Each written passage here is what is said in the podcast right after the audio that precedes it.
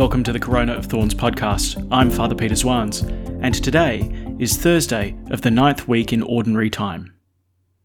Let's pray. In the name of the Father, and of the Son, and of the Holy Spirit. Amen.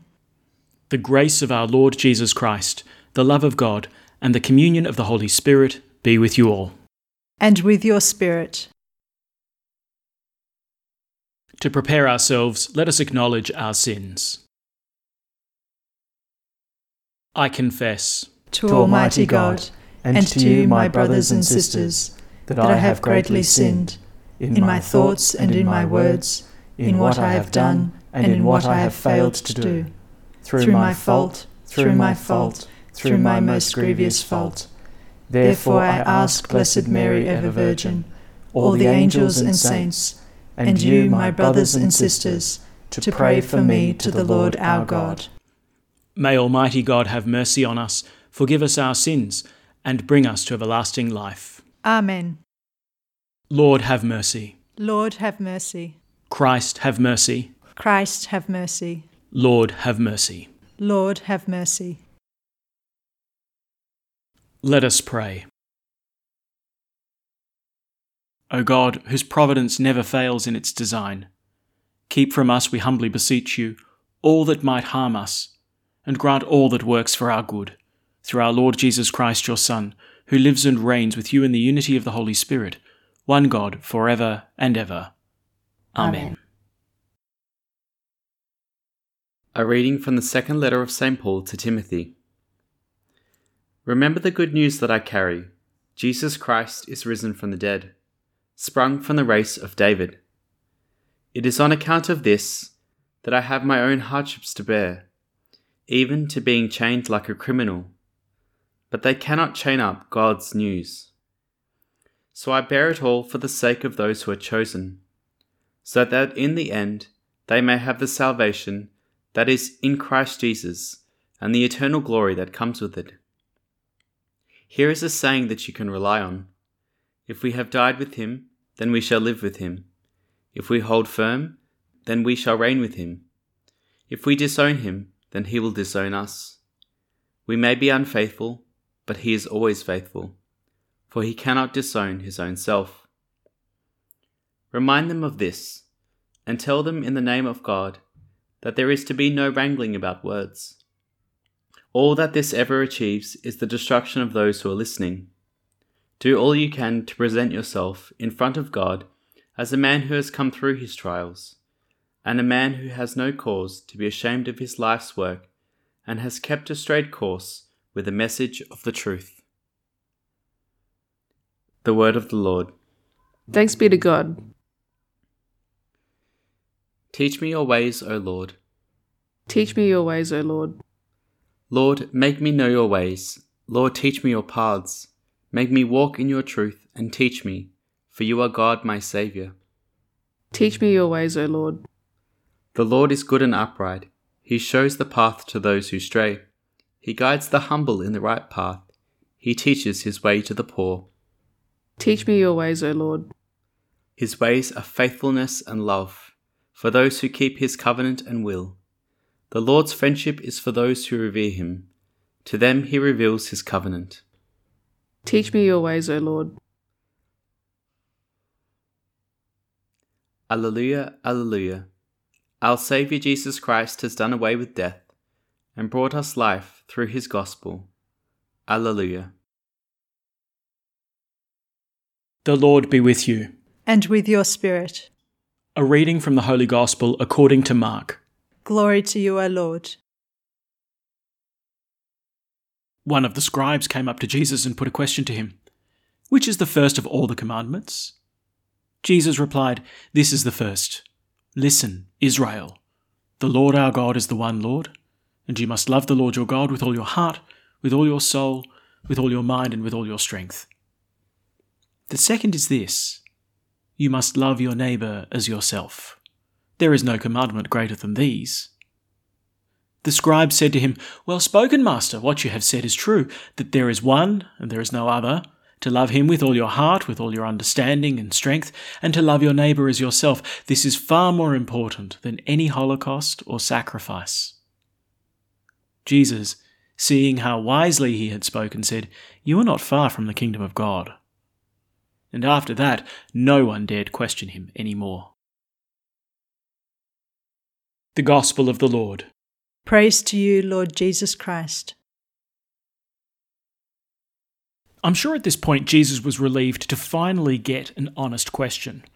You see, up until this point, he was asked by the Herodians and the Pharisees whether it was permissible to pay taxes to Caesar, obviously a trap.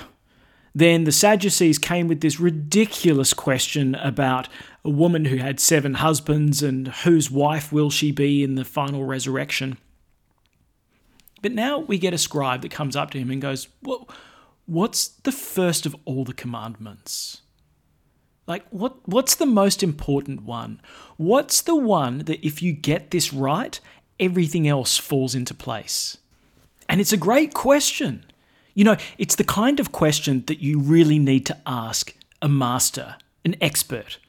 You know, you, you find with like academics and professors and stuff, you know, they can talk about the intricacies and the details and they can use really difficult language and terminology but you know it's really only the bright ones the ones who who really understand their field that are able to break it down into the essence of all of the details this is what it's really about and this is the, exactly the question that this scribe comes to Jesus with. I think I think it probably shows a lot of confidence in Jesus too that, you know, Here's a guy who knows his stuff, and here's a guy who has true wisdom.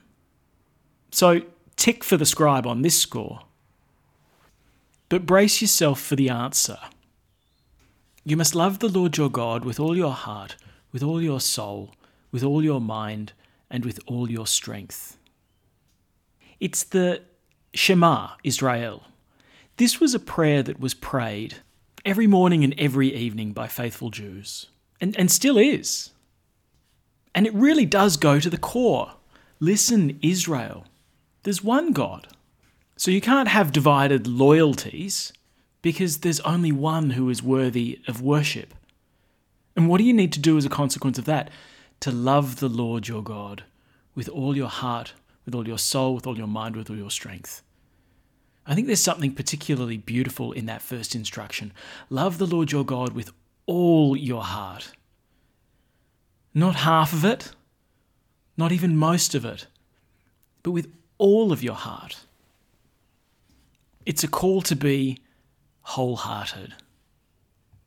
Now, when you look at priests and religious, uh, the way that they can occupy themselves to prayer and to sacrifice, the way that they consecrate their lives in poverty, obedience, and chastity, you know, we can see the, the kind of full expression of what it means to love the Lord your God with all your heart, soul, mind, and strength.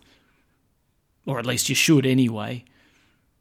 But notice that it's an injunction on all of Israel is not just for the professional religious, it's not just for some. Everyone's called to be wholehearted.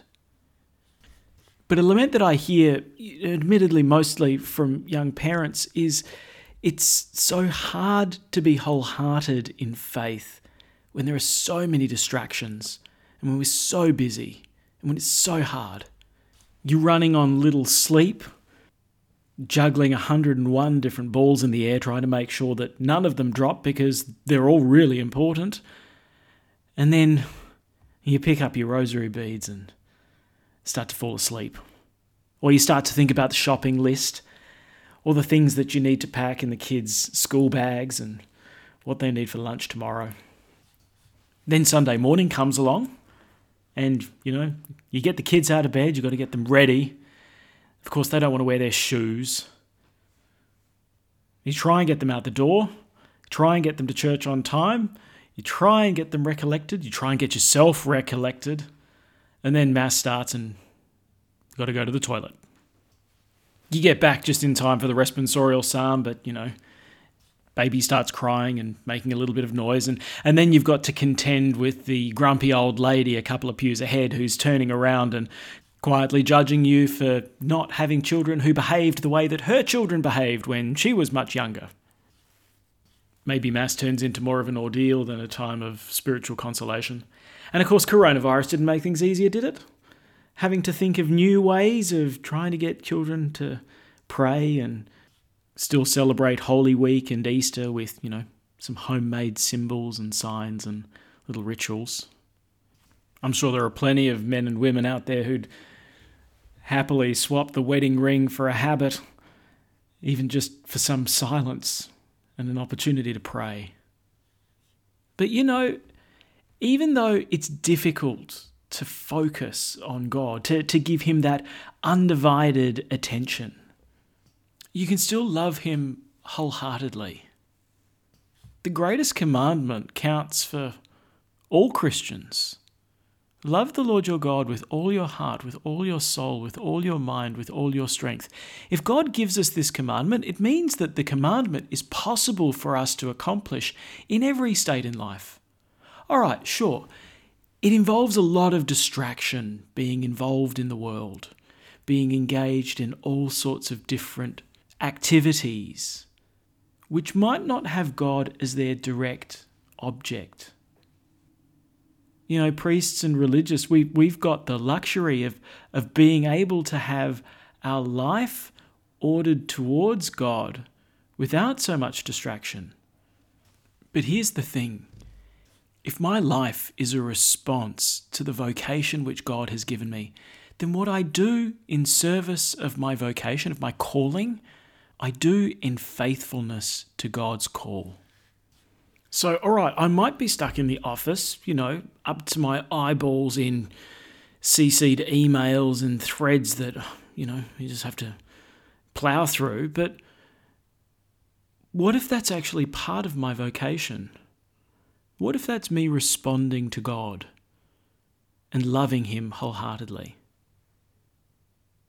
It means then that my day doesn't get divided into, you know, those times when I can turn my mind to God and to pray, and you know the times that I can't, and and therefore you know are kind of the godless times. No, my whole day can be taken up in service of God. And everything I do during the day can actually now have a, a more profound motivation. Why do I go to work? All right, fine. I got to, I got to earn my keep. I got to support my family. But I also go to work because I love God. And this is what's been given for me to do. And I can do it to His glory. Why do I, you know, sort of get up in the middle of the night to change the sheets of the bed of my child because they've just vomited everywhere? It's not just because I've got to refresh the bed, but because I love God. Because this is my vocation. This is what's been entrusted to me. And I'm making a wholehearted yes in this moment. So love the Lord your God with all your heart, with all your soul, with all your mind, with all your strength. It doesn't mean you don't love anything else, but it does mean that you love everything else for the sake of God, for the sake of this highest love. This becomes the real secret of holiness. It's not a professional religious game. They're not the only ones who've got a fighting chance at, at fulfilling the greatest commandment. Love your vocation for God's sake. And that frustration you feel at not being able to pray or focus at Mass, let that be an expression of your desire for something more. That's a sacrifice too.